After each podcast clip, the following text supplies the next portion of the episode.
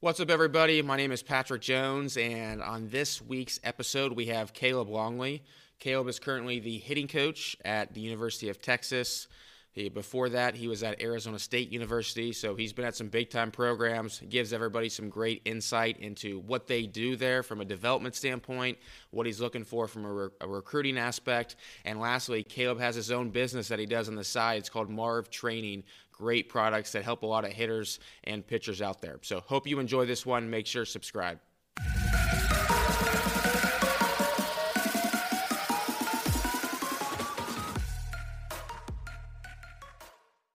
All right, Caleb.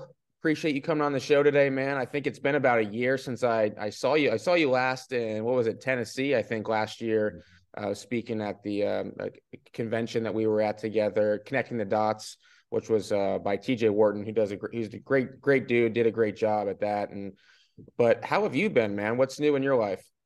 Man, glad to be on here first off, but just been busy. Been uh been busy as can be we came back from Omaha in the spring, got straight off the plane, um, started working on this year's team, went into recruiting. We got the portal now, you got NIL. There's a lot of different factors that go into it.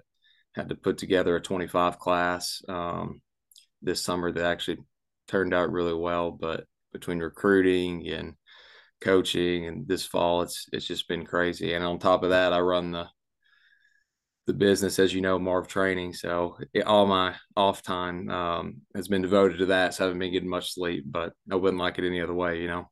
How how do you structure all that so you can you make sure you get everything you need to get in? Obviously, as a college coach, which I mean that could be eighty hours a week in of itself, but you also do the Marv Training on the business side too.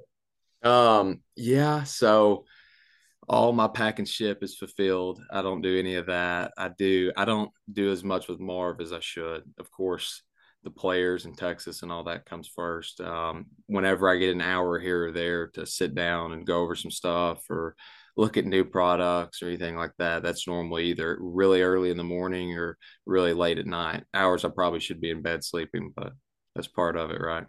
What was uh, your first year at Texas like last year? So last year was your first year at Texas. And what what was your title? I was the uh, director of hitting development. So okay. Troy Tulowitzki brought me in. Um, one of my closest friends. I look at him really as like a mentor. Just, I mean, a guy with a wealth of knowledge.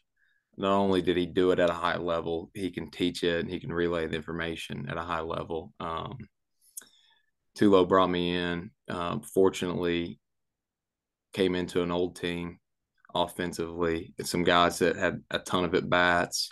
Um, but I tell you what, those guys were still looking to get one percent better, and the guys were so open to learn and to work, and it was just it's such a a great environment that him and Coach Pierce have built um, at Texas of just guys getting the work in, um, and then just the competitive atmosphere would be the other thing. The two things is the work and the and the compete is what we always talk about and just being able to learn from those coaches and the players and watch how the guys go through um, their everyday work was something that um, something that was great and of course the season we were number one in the country forever um, then we had a big dip in the season and then uh, ended up finishing in omaha set school records offensively in just about every category in my first year. We broke the homer record by 50, I think. So like I think it was 118 or 125. 128 homers. 128 so homers. That's what it was. Okay. The previous record I think was 81. So it, it's something like that. But all across the board, um, seven offensive guys got drafted. So I mean, you really can't put a price on that and the relationships with all those guys that was that was built. It was it was a special year. What's something that you learned from last year that you that you're taking into this year, or you've already taken into this year in terms of just working with the guys in the fall and implementing different things? Like, what's something different you're doing this year now that you got a whole year under your belt? I would say this year, um, the main difference practice wise would be a little bit more higher velo um, a little bit more game like BP setup just because the guys this year don't have quite a, as many at bats um, as we had returning last year. We've got a brand new offense this year. So exposing these guys to the velo that we're going to see or the breaking pitches that we're going to see um, has has been the main difference. But the big takeaways from last year to this year, um, just learning so much from Tulo, whether it's the mental game, the work and the preparation that goes into not only practice and swing and game plan and all that. I love all that stuff, but just the the mental side of it, how to talk to the players, how to communicate and it's it was I can't say enough about how lucky I was and fortunate to be able to work with him hand in hand every day. What's something on the mental side of the game that that you learned from him that you were just like, dang, I never even thought of that? Well, the mental side's huge. Um, I think as a player, I probably took it for granted. I probably didn't devote enough time to it. Um, I don't want to go into all the specifics and all the secrets we have, but we oh, devote we devote a ton of time before every game to the mental yeah. game. Visualization, there, there's a ton of different things and a, a, ton of different ways to do it. And does all that stuff work for everybody? No, but I think there's a piece that everybody can take from the mental game and apply it that they need. Um, so what about there's there's there's high school coaches out there listening. They want to help their programs this upcoming year.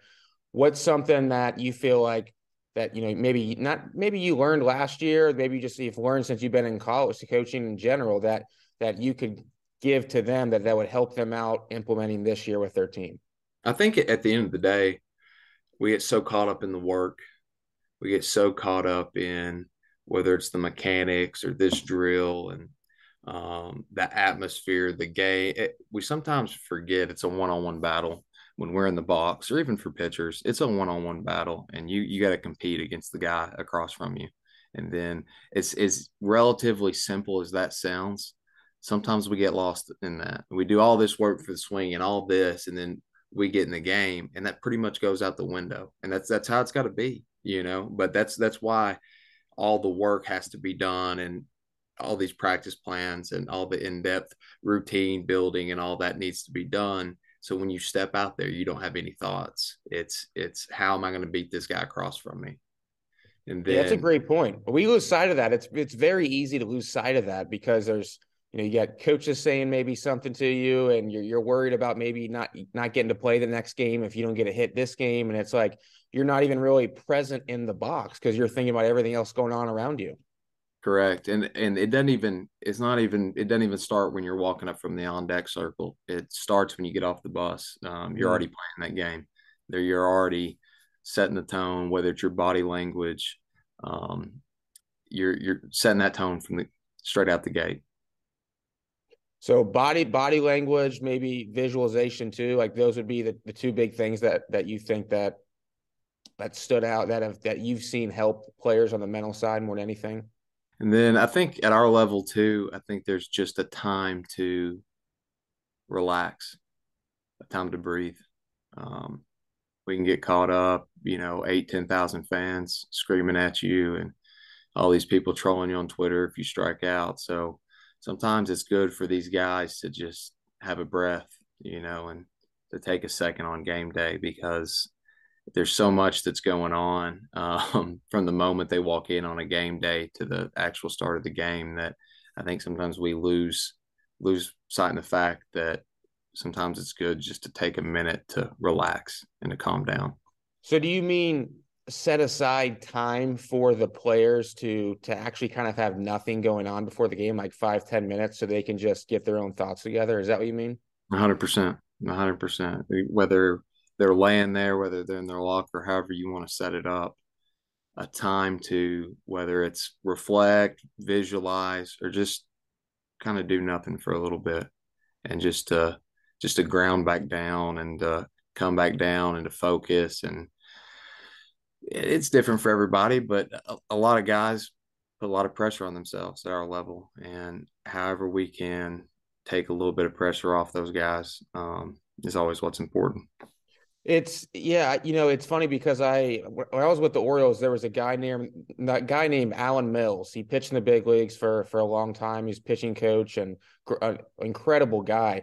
And that's one of the things I remember he said one time that really stood out to me that I remember is he's like, we have all these things going on from the time the players get here until the second they go out for the game, and it's all structured. But yet, like we have to set aside time for them to get ready, however they need to get ready. Mm-hmm.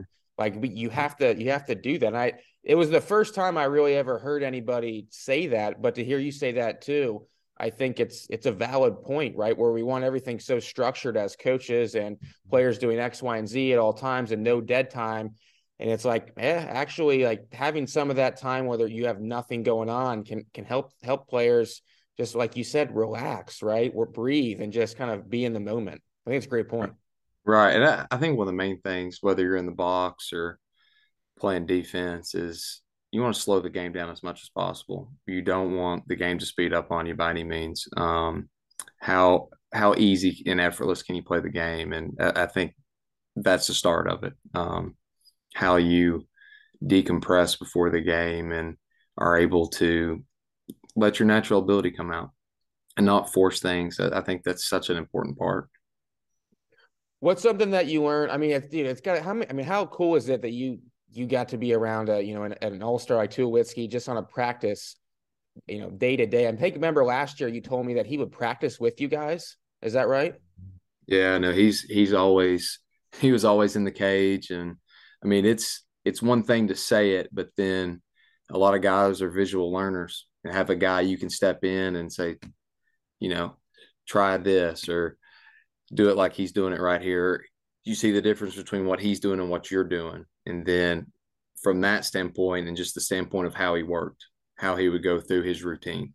And a lot a lot of guys like to um, rush through what they do and they don't take enough time not only um, in their routines but in between pitches and then how they work the effort level of how it's different. It's not a game swing, whether it's a flip or whatever. You you build up to that, and the process um, you go through hitting every time. It's just was so good to have him there as an example, and um, to have him now just a phone call or text message away. Always still, hundred percent. The guy loves baseball more than anybody I've ever met. Um, I'm sure he'll hear this podcast because he's always locked in on this stuff. But he uh, just just to have him a call there, text away has been so important for me this fall. I think it's it's so cool to have to see big leaguers like that just really give back, right, and, and go and coach, kind of what what he did last year, because it's rare for one, and there's so much value to be able to to have someone like that around and pick their brain and and I love I know that we're kind of we've been in the era of analytics where it seems like some of those guys who have experience have been pushed away, but I want to bring them closer, right? Because I never played in the big leagues. I never was an MLB All Star. I never, you know, did a lot of those things. So it's like, man, if I can ask what it was like, or what'd you do in this situation, or how'd you how'd you work your way out of a you know a funk here or there? I mean, that's you you can't Google that information. So I'm jealous you got to experience that. no, no, it was I wouldn't trade it for the world. I mean, it was so important for me. Like there was there was a time last summer where after um, the staff got let go at Arizona State, it was I was kind of in between, had some different options, was looking at some things, some smaller jobs I thought were gonna come through, and they just didn't quite come through. And then he uh, he reached out and was able to bring me on at Texas. And I've been so fortunate that it worked out the way it did because I, I don't know exactly where I would be or how I. It's just I, I learned so much. It's hard to even put it in words. So you you've been at you're at Texas now. Before you were at Arizona State when when Spencer Torkelson was there. I mean, you've been around some of the best hitters in, in college baseball. What what is what's the biggest difference between the best of the best at the college level and everybody else outside of the obvious? I get it. You got to have bat speed and exit velocity and all that, but there's a lot of guys who have that. Um, well, I you know, looking at it from a, a lens of I was a mid-major player, and then lucky enough to be um, at two of the most historic programs where getting players isn't the hardest thing in the world to do. Uh, I would say, just from an overall team standpoint, I would say complete players, guys that not only can hit but also can play on the other side of the ball and defend a little bit. Um, and not that there's not complete players at the mid-major level, but oftentimes, and I and I was one of them, so I'm allowed to say it. You'll have that left field banger that you know could hit in the middle of the order for anybody in the country, but if you hit a ball to him and left, you you hold your breath every time, you know. so and our and we, see it all the time recruiting and at camps and stuff like, wow, that guy could hit in the middle of our order. And then you see him on the other side of the ball, and ah, not for us. Or it could be opposite, a guy that can really pick it at shortstop, and you think, I hope this guy can hit because I'd love to have him. You see it, you see the swing and the hit tool is in quite there, but just a, a more complete player, guys that can do it on both sides. And then what separates the Torkelsons and then the Ivan Melendez year last year won every award in college baseball. Just to watch that, to watch both those guys work on a day in day out basis. I mean, we could go in on the, how good their swings were, um, how similar their swings were, uh, but the the thing that they both had in common was just relentless competitors, the the work ethic off the chart, whether it was four for four, oh for four, they were in the cage. Um, the next day, same routine, always uh, always wanting success for their teammates too. That's that's that's another quality that all these really good players have. Um, both those guys were not about themselves. It was it was always a team aspect, and they were always just so fired up for the success of others. When when you say relentless competitor, are you referring to just in everything that they do, competing, practice, game, ping pong, just everything? hundred percent. Yeah, everything. Um, whatever it was, and then back to what we talked about in the beginning of understanding the one-on-one battle. You know, we like I said, sometimes we get caught up in all the things that are going on, and we lose sight of that one-on-one battle. And whether it's in a lopsided game and at bat in the eighth, or mm-hmm. um, great point, or a tie game in the ninth, the ability to be locked in like that for every at bat is very important, especially over the course. If you're really trying to put up numbers um, over the course of a season, I see a lot of guys throw up bats away like that, whether for whatever reason they can't stay locked in and those lopsided at bats, or um, or it could be the step further, the tie game in the ninth when they come up. It's not the same guy that can come up, you know, and that's goes right back into the mental game. How can you be able to slow yourself down enough to wherever you step out in those big situations, you know you're going to have success because you're going to be the same guy. You're going to give yourself the same chance you had if the at bat didn't matter versus 100% game on line, all the pressure. How can you slow it down like that every time? Dude, I'm I'm so happy you said that. I, I tell you what, I don't know if I've ever had anybody on the podcast say that before. Like that, that what you just said about not giving a bats away in a lopsided game and how those those giving those bats away when they don't really matter, how that affects your numbers over the course of an entire season. It's a hundred percent true. And I really don't hear anybody talk about it very much. I mean, heck, like I said, I've never, I don't know if I ever had anybody on the podcast say that either. I think that's phenomenal advice, and that goes back to what really separates the players. It's it is like, of course, you got to have some good mechanics and things like that, but it goes back to just competing and not giving away those at bats on, on those lopsided games, or if it is a close game, not you know not being scared or afraid of the moment. I'm I'm really happy you brought that up because that's just 100 percent true. I see all the time. Mm-hmm. It's it's so important, and then of course you know, with Melendez and Torkelson, you had just the the 80 power out of both those guys. So that you know, that doesn't hurt as a uh, as a coach to watch that and uh, and to start with. So both those guys just watching their BPs is just a joy, you know, day oh, in and day out. I bet it's a ton of fun. When you're when you're scouting or recruiting, whatever you you know, I guess for me, I, I like to look at it as scouting. I guess recruiting is like when you're actually trying to recruit them to come to your school. But when you're just watching players and hitters more specifically from high at, when they're in high school, what what are you looking for? I mean, are you does it need to be somebody who who can hit the ball out of the ballpark for for you to to say yes on, or is does it is it one of those that just depends on a lot of different factors? Not really. I, I don't want to say I don't want to say bat speed because I, I think that gets overused and misunderstood. I, I know there's a lot of guys in the big leagues with a slower bat speed than guys in high school that aren't getting recruited. So like I don't like to say bat speed. I think that's the term that gets lumped in like for quickness, um, how quick guys can be to the ball. Of course, you want guys that can stay in the zone a long time. But for me, it's it's how easy can you do it on a pitch to pitch basis. Like you want guys where it, it looks effortless. You want an athletic mover. Um, you know, I don't love guys that are built in labs, and I'm a much of a swing guy as anybody in the country might be the biggest swing guy in the country, but you want your guys to be athletic. You want them to have a little personality in their swing. You, can see when guys are robotic in the box. Um, that that comes through a lot, but and also guys need to put up numbers. Guys need to get hits. There's there's some value to guys that just get hits. I've seen a lot of guys with some ugly swings just get hits, you know, and then whether you pull the trigger on that guy, knowing you're like, hey, if we can fix this swing a little bit, then he can be really good, you know. And a, a lot of those guys, that's the only way they get to school. Um, if they're really good, but there's a couple swing things you see in there.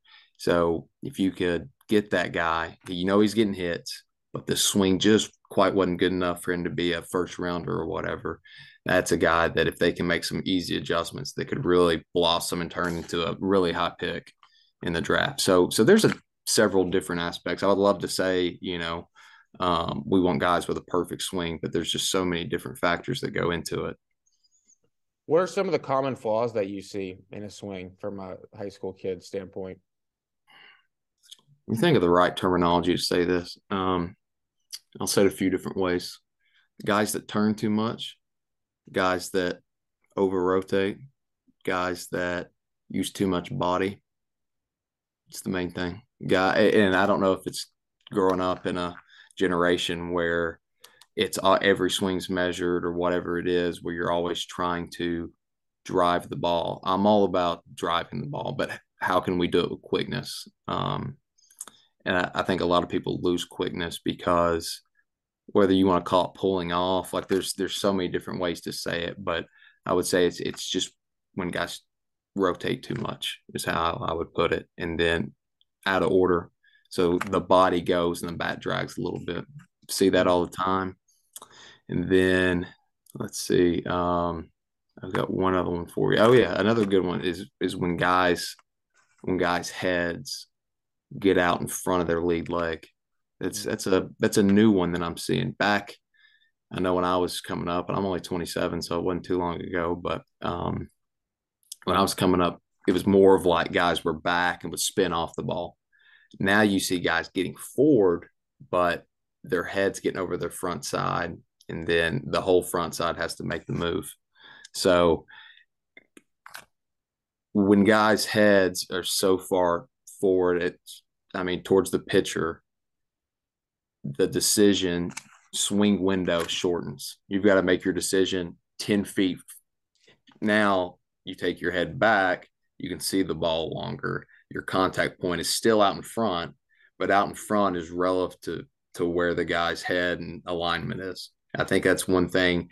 Guys out in front is too far out in front because of where they go. They almost want to go get everything, which is something I've kind of like when they're like what would some people consider that to be lunging at the ball? I wouldn't say lunging, um, not necessarily like heavy on the front foot because okay guys could still be light on the front foot and still have their head um, over the front leg. There's like some there's some good videos too of like Tony Gwynn talking about how you want your head like centered or over that back leg. Right. Um, and then you heard the old school, the Pujols, the Chipper Jones, the Ortiz, like you want to it feels like a still rods from your head all the way down through your hip, back knee and back foot, where their head's back like this. Now we can see the ball deeper we can still catch it out front, but we get to but we get more time to make a swing decision. So we don't chase that slider you know, down in a way that they get so many of us. Um, and it's I see guys too often, whether it's a front side move or just that head getting out in front, and it just kills their timing. And we're we're always fighting time as hitters, and when that head's so far out in front, it just it kills that timing. What are what are some of the things that you've seen help hitters who have had that issue? I would think it's kind of like sometimes when you get that, you you need guys to get a more what do you want to call it, an old school approach. Um, normally, it's taking the effort level down in BP. A lot of those guys you want to that might be the guys instead of having them hit homers to the pull side gap, they might take a round of line drives to the opposite infielder. That normally lets the ball get farther back, and they kind of learn that contact point. Um, getting them to slow down, making their swings easier instead of hard and rushed. Um, there's several different ways.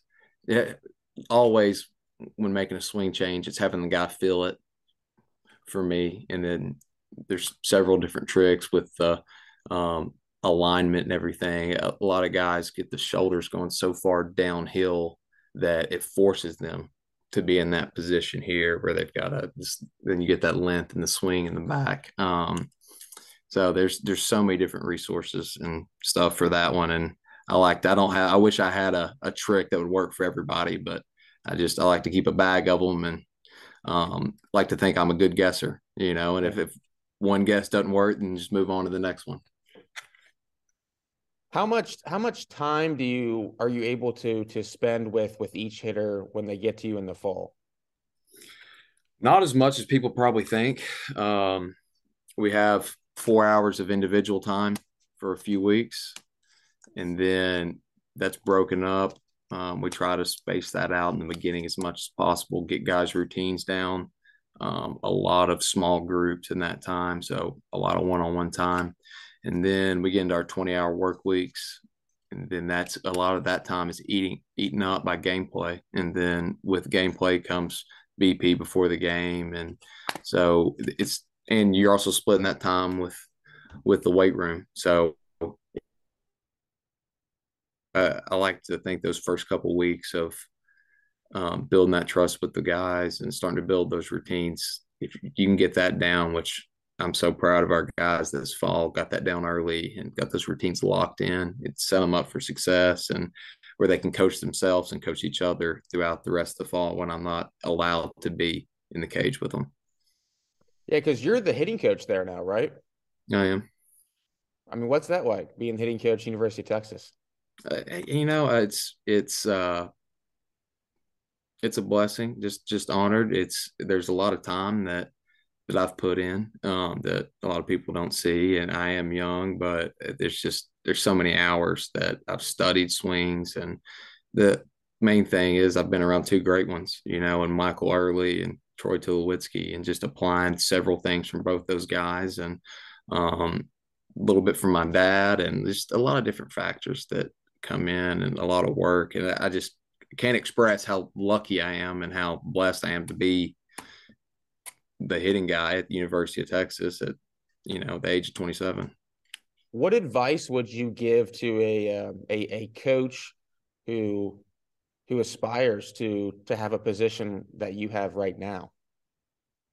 Um, a lot of luck goes into it. Don't get me wrong, but in order to create that luck, you have to put the work in. Um, there's a lot of a lot of hours studying video, filling things yourself with the swing, getting in there, um, doing the drills yourself. Uh, you know, I was lucky I was able to start this journey, you could say, while I was still playing my last year. So I learned a lot of things very quick by trial and error. And then just applying that and working with a ton of guys, whether it was in lessons and high school guys and teammates and just all these different types of people, and whether it's little kids. Like I love working with Troy's son all the time. He's a he's a great player, going to be an all star himself one day. But just I can learn a lot by working with him and just like learning how the body works, and what cues work for certain guys, what drills work, whether it's a seven year old or a 17 year old is as much work as you can get in and just once you not that i have anything figured out by any means but once you work with a, a lot of guys you have something to go back to and reference. Okay this this guy reminds me of a lot of this. Or you've watched a ton of video you see a guy doing something that maybe say a, a lot of people would say is wrong but you've seen ronald acuna and pete alonso do it so you know that can play you know? So it's just a lot of work. Um, craig hyatt on twitter i would say you got to if you're trying to be a hitting guy and want to learn the swing a little bit you got to follow craig right i mean just the everyday of getting a good refreshing view of a side view or back view or whatever from a guy um, and just getting in with the right people and being able to learn i learned a lot from doug latta good friend of mine, um, and several different guys in the game. You know, I mentioned Mike Earley. Um, if it wasn't for me getting lucky with um, with him hiring me, there's no telling where I am right now. Probably not even coaching. So I, I can't express enough how important it is to study and to be ready. So when you do meet those people, um, being able to build that relationship and bring them value. Um, but also it's it's not being weird, you know, like you go to an ABCA conference and stuff and you see it all the time. Like you have your big school coaches and then um, the younger guys that want to talk to the older coaches, they it's not they're asking questions so they can tell the coach what they know. Mm-hmm. And a lot of a lot of guys don't like that. So it's always it's when you go to those events and you meet those people, it's it's about bringing them value, but it's not about trying to tell them what you know. That that normally gets you written off from the start. I think that's a very important one for young coaches. Is just at the end of the day, like it comes down to being cool because you could know everything in the world, but but if people don't like you, then you're going to have a hard time getting a job. You know, because you're you're in that locker room with those coaches day in and day out, seeing those people as much, if not more, than you see your own family. So that's that's so much of it too. Yeah, that's a good point. Nobody likes to be around a, a know-it-all all the time, right? Mm-hmm. hundred percent. Yeah, I uh I hear that. That's but yeah, I I definitely I definitely hear what you're saying when it comes to being able to speak to to older coaches and experienced coaches and I think the the thing is is just and you alluded to a little bit right there. People just want to be around good people, you know what I mean, and just talk mm-hmm. baseball. Um, you know, it, you anybody can sound smart in an interview. I think there's a lot of great. I think there's a lot of people out there who are really good at interviewing. Mm-hmm. Necessarily, your your real interview is like how you actually coach. You know what I mean? Not necessarily what you can say in in one one specific conversation about a piece of technology or breaking down a swing or whatnot.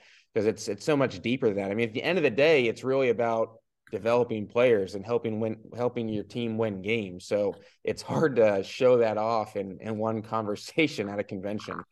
And it's and the thing is too, like going back to building the relationships, it's same thing with the players. You know, if, if you don't have that relationship built with them and you don't have that trust, it doesn't matter how good of a coach you are. You're not going to be able to get that information over to them and just that's so important. Like you've got to like i said you got to be ready for when the time comes and when so you can bring value but you've got to also have that relationship first before you could even think about bringing value. Definitely. Caleb, there's something I wanted to ask you because we got a lot. We're going to have a lot of high school kids and listening to this, and even high school coaches, travel ball coaches what would you say based on like what you've seen from the freshmen this year and last year like what would be an ideal and i know there's way more to hitting and everything we're talking about but you know how people like objective information and they they want to have some sort of measuring stick which i understand. What would be like a an, a, the average exit velocity that you've seen um, from from your time being at not just texas but arizona state too to the best programs out there you know, I, I, don't I don't look at it a ton. I, I get a post game sheet um, after games, and it, it seems like um, all of our good hitters live over hundred whenever they get a barrel. Um, and I know it's different for every guy. I mean, there's some homers hitting from 95 to 100. Don't get me wrong, but Um, not that I've even studied it or anything like that, but just seeing it anecdotally after a game, um, most of those numbers are over 100. And yeah, I think where a lot of people get that confused too is, you know, we'll have guys go 112 into a 643 too. So it's it's how can we uh that's sometimes we we miss that part of it. Ah, he hit at 112, but it's two outs, you know. So um how can we get our best swing off consistently um and not necessarily chasing that number, but chasing what's going to play in a game and get us hits. Uh, back to the stat line. Um, I think that's so important. Like guys need to be able to get hits seen guys with some really pretty swings, but they just don't quite get hits in games, even in the summer ball or um, or high school level. So being able to put up offensive numbers and be really good um, in the games you're playing. Mm, good stuff, Caleb. Is there anything else you want to add? Um, let me think here. It's uh, I don't know when this thing's going to be released, but got Black Friday coming up for Marv, so I know I'm I'm going to be stressed out for the next five or six days over that with the sales and stuff. It's been we've had some uh, really good success with the products here lately. We've got a new pitching machine ball that a new pitching machine ball. Mm-hmm. So it's it's uh I got the idea last spring. We had guys using the heater machine with the with the heater balls, um, trying to work on hitting that ride for pitchers that like to have that have the high IVB and like to live up in the zone. When you say and, heater machine, do you mean just Hack Attack? No, there's a it's heater machines the brand and it's okay. like a, they've got their own dimpled balls. They're extremely light and those things fly. And it's a it's a really good look, but it's just a, it was a little unrealistic. The ball was rising so much at the speeds the guys needed to see. So it's the new pitching machine ball is a foam ball that's in between that and then just a regular baseball. So you're still getting that good ride, right? But it's not uh, it's not unrealistic. It's it's a very good IVB in a machine. Um, we use gosh, we wear those things out. We uh, one of my favorite drills, and this is this is a good one too for all the high school coaches and everybody out there is you set the pitching machine up where when you're feeding the pitching machine balls to seam, you put that at the belt where it's the high strike you're working on, how guys can handle that. But it's high enough where if you feed it four seam, it's going to get a little bit more ride and it's going to come out a little bit hotter. And that's the ones you should lay off. Because a, a lot of guys work on getting on top on top of that pitch, but then in the game they're chasing because it doesn't matter what you're thinking, what your cue is. If if you know if you're facing 97 at the letters, it's probably better to take that pitch for a ball than to try to get on top of it right? Now the one at the belt we can handle that one. Still a good pitch. We can learn to what we need to think mentally to to hit that pitch right? Our our own cues that are individual these guys um, but also laying off the one that's too high to hit. So that's been that's how we use them the most. We use them with off speed a lot but just setting that two seam fastball where it's at the belt and where you feed it four seam, it's just above the letters. It's a uh, it's a great drill for the guys. Um, we set our spin ball machine at 2300 spin. I think if you set it at 85, it comes out at about 93, 94. Since the ball's a little bit lighter, so it comes out a little bit hotter. But so you a, can use those balls on any machine. Mm-hmm. Okay. We've used. We've got spin ball, hack attack. Um, we use I do like you said, it's a foam ball.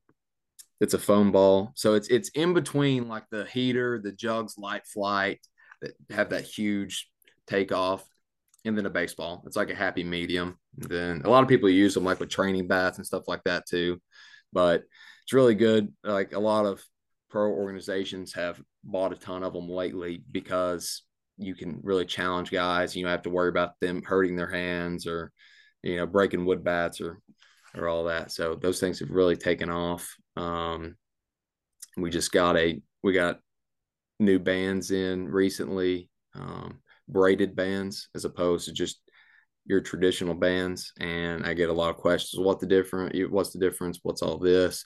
Resistance is fairly the same. It's just a little bit safer. You know, rather not that the other ones aren't safe. It's just I know anecdotally our guys at Texas they'll leave them outside sometimes, and then if they're if it's the braided ones and for some reason they were to break they're not going to be able, they're not going to snap and hit anybody because it's four bands braided together. You would just have three bands at that point. So it would take all four to snap, and you'd have to basically cut it with a really good pair of scissors in order to get those things to snap. So just a little bit safer. Um, and I think the I think the kids think they look cooler. So that's, that's big. That's the battle right there, man. Right. And of course, uh, so where, where can they go to, to, to check this out? Is it marvtraining.com? marvtraining.com. Um, like I said, I don't know when this thing's getting released, but we'll have several different Black Friday deals, some bundle deals and stuff with the plyo balls that everybody loves and the bands and some apparel and all that good stuff. Awesome, dude. We'll be sure to get the link out and um, glad everything's going well. Uh, getting married soon, so congrats on that. I appreciate it. Good luck this upcoming season, dude. Are you going to be at ABCA this year? I will. I'll okay, have a booth. I'll see you down there. Yeah, I'll have a booth, and we're going to do a big setup this year and bring some products and some stuff that we're going to release in the future that we got samples of. So hopefully, uh, hopefully it's a good turnout this year. Awesome, man. I appreciate you coming on. Patrick, I really appreciate it. Thank you.